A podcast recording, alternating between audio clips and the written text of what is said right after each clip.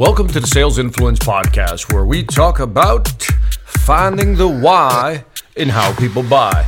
I'm your host, Victor Antonio, and today I want to talk about obviously sales but more specifically, I want to answer a question. Uh, again, I always ask you guys to send me some feedback or questions on whether it's iTunes, Stitcher, or YouTube, or any other place like LinkedIn or Facebook. And I got a great question from a gentleman by the name of Magdi Ali. Magdi Ali. Now, his question, I thought I'd share it with you because I think it might help you and it may apply to many of you out there who are having to deal with customers who ask for discounts. Ooh, I know that's a problem, right? Customers always want a discount, they'll push the envelope for that discount. Now, Magdi Ali was listening to my podcast called Can I Get a Better Price?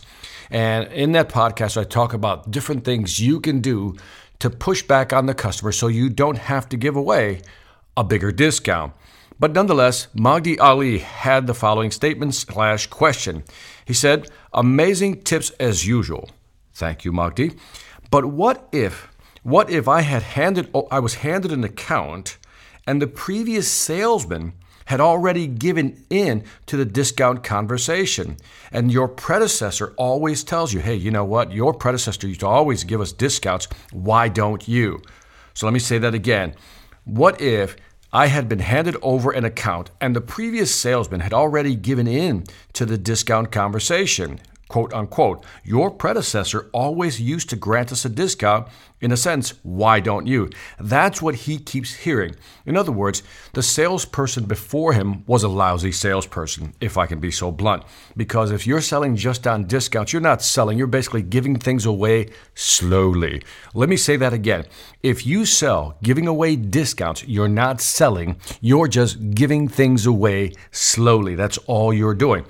Now, it's a great question because what happens when the customer is already conditioned to get discounts? They're already programmed. They know that, you know what, the salesperson is going to give me a discount. You know, I'm always going to ask for one. In fact, some sales com- uh, companies, rather, some companies will actually delay buying because they know all they have to do is wait, and you, the company or the salesperson, will give them a discount. Or they'll wait to the end of the month because they know that you, the salesperson, you need to hit your quota and you may be a little more desperate at the end of the month, and you always tend to give discounts at the end of the month. If this is how you sell, you're basically conditioning buyers to always wait or ask for a discount. They'll wait for another month or two, you'll give them a discount, or they'll wait to the last minute at the end of the month before buying from you. If this is how you sell, again, you're not selling, you're just giving things away slowly. And you know what? If it's not your company, you're basically giving somebody else's stuff away for free. That's not yours.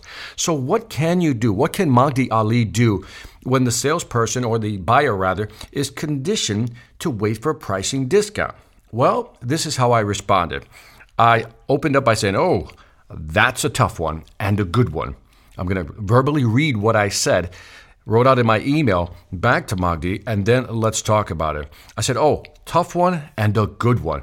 I had a salesperson who used to do that, and when I took over as vice president of sales, I ended up firing him because he couldn't sell the value now that the discounts were not acceptable. The problem was like yours the clients still expected them. When I hired the new salesperson, after firing the last salesperson, we discussed the no discount policy. We also discussed which clients were too valuable to lose. So, what was our strategy? Well, on the clients we valued, we froze the discounts. Let me say that again. On the clients we valued, we froze the discounts. In other words, you can keep the discounts, they're almost like grandfathered in. On the ones that we didn't, clients we didn't value, we let them know that discounts ended at the end of the year. Now, we obviously didn't lose any of the big ones, but guess what? They stopped asking for the discount because once they asked for the discount, we said, you know, we just can't do that anymore. So this was the good part. Once we gave them the discounts they already had, we just kept it frozen. Now, these were on clients that we valued. On clients we didn't value, we said the discounts expired at the end of the year. And yes, we lost less valued accounts. In other words, accounts that didn't have a lot of value, we lost about half of them. But those clients weren't really buying much, and at the same time, they were impacting our business negatively. Now, here's a side note I added. When new clients came on board and told us that ABC company got a better discount, we set up a system where if they bought X level, so much from us, they could actually hit that discount level. Hope this helps Magdi. Now, let's go through this slowly. I took over as vice president of sales uh, many years ago, and I had the region of Latin America. I had all of Latin America. Our company had not done more than $14 million annually when I took over. Fast forward the story. Two and a half years later, I'd gotten the revenues up to $98 million a year. Now, it's a longer conversation on how I did that, but part of the conversation was that we had to tell basically our salespeople that they had to sell value. And again, I keep harping on this, I keep talking about this. Stop having commodity conversations, start having value conversations. How does your product or service impact the client's business? How can your product or service impact their revenue? How can your product or service impact their cost? How can your product or service help them expand market share? When you're doing those three things, talking about increasing revenue, reducing costs, expanding market share, tying it back to your product or your service, you're having a value conversation. If you're talking about price all the time, that means you missed it. You're having a commodity conversation. And many of the salespeople, I shouldn't say many, about a third of the salespeople, when I took over as VP, were having commodity conversations. They wanted to simply talk about price. That's how they sold by giving stuff away. And I said, we're going to change this. And one third of the salespeople simply couldn't do it. And I got rid of them. I fired them. The other half, uh, the other six, you know, two thirds, we really had to teach them how to sell value, how to readjust their mindset so they knew how to sell the value of our products. And they did. The biggest lesson I've learned, and I've mentioned this in my previous podcast, is I remember three months into my VP ship as sales, I remember visiting the president of the division.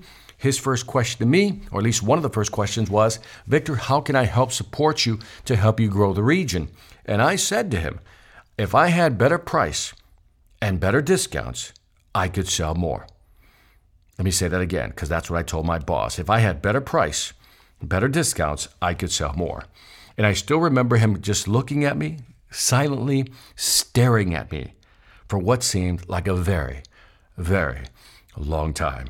And then he said the following He said, Victor, in order for me to grow the business, if the only way I can do that is by discounting, lowering my price, why don't I just fire you and your sales team and just send everybody a brochure and a small discount? And I can at least save on the cost of having you and your sales team. What do you think of that?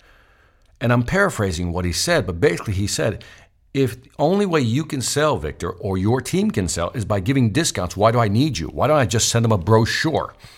Now, he had a point. And from that day forward, I realized that I was always, I had a price mentality. I didn't have a value mentality. And so that day was a turning point for me. That conversation, that statement changed my language, how I spoke to customers. I wasn't afraid to lose the deal, but I wasn't going to give away discounts easily. Did I give a few discounts away? Yeah, but they were the exception, not the rule. Sometimes we have to get a discount, give a discount because the, the account is so big, the account is so valuable, and the situation for long term value is so big that maybe a little discount is all they need to push it over the top, and that's okay. But giving away discounts lowering your price just to win business, just to make your quota with no long term vision of where this is going, is really entering the death spiral or uh, the pricing death spiral, which means you're going to give a discount, then they're going to go to your competitor, they're going to give a discount. Then the company's going to come back to you and ask for another discount, and then they're going to go back to their competitor and another discount. That's how the spiral works. You spiral downward to the point where you can't make any money. So, again, my friend Magdi Ali, you're going to have to go back and look at some of these accounts and figure out which ones are the valued accounts. And you're going to basically have to freeze those discounts. And as you release new products, maybe you can not give away the discounts with the newer product. But the fact that they already got discounts on certain products, you're just going to have to freeze those. But also look at clients that are not valuable, that are not buying a lot of volume. If they're not buying volume, let the discounts expire at the end of the year. So I hope this tip helps. I think it's a good strategy. Try it. Let me know how it works. Thank you again for listening to the Sales Influence podcast. Don't forget to leave some feedbacks and again questions on iTunes, Stitcher, or YouTube. Let me know what you think. I greatly appreciate it. And as always, check out my sales training website. Uh, we have now on the victorantonio.com site all the information. So whether it's products, uh, services, coaching, or my new workshops, check out the website victorantonio.com. Lastly, I want to thank you for listening. This is Victor Antonio, always reminding you selling ain't hard when you know how. Take care.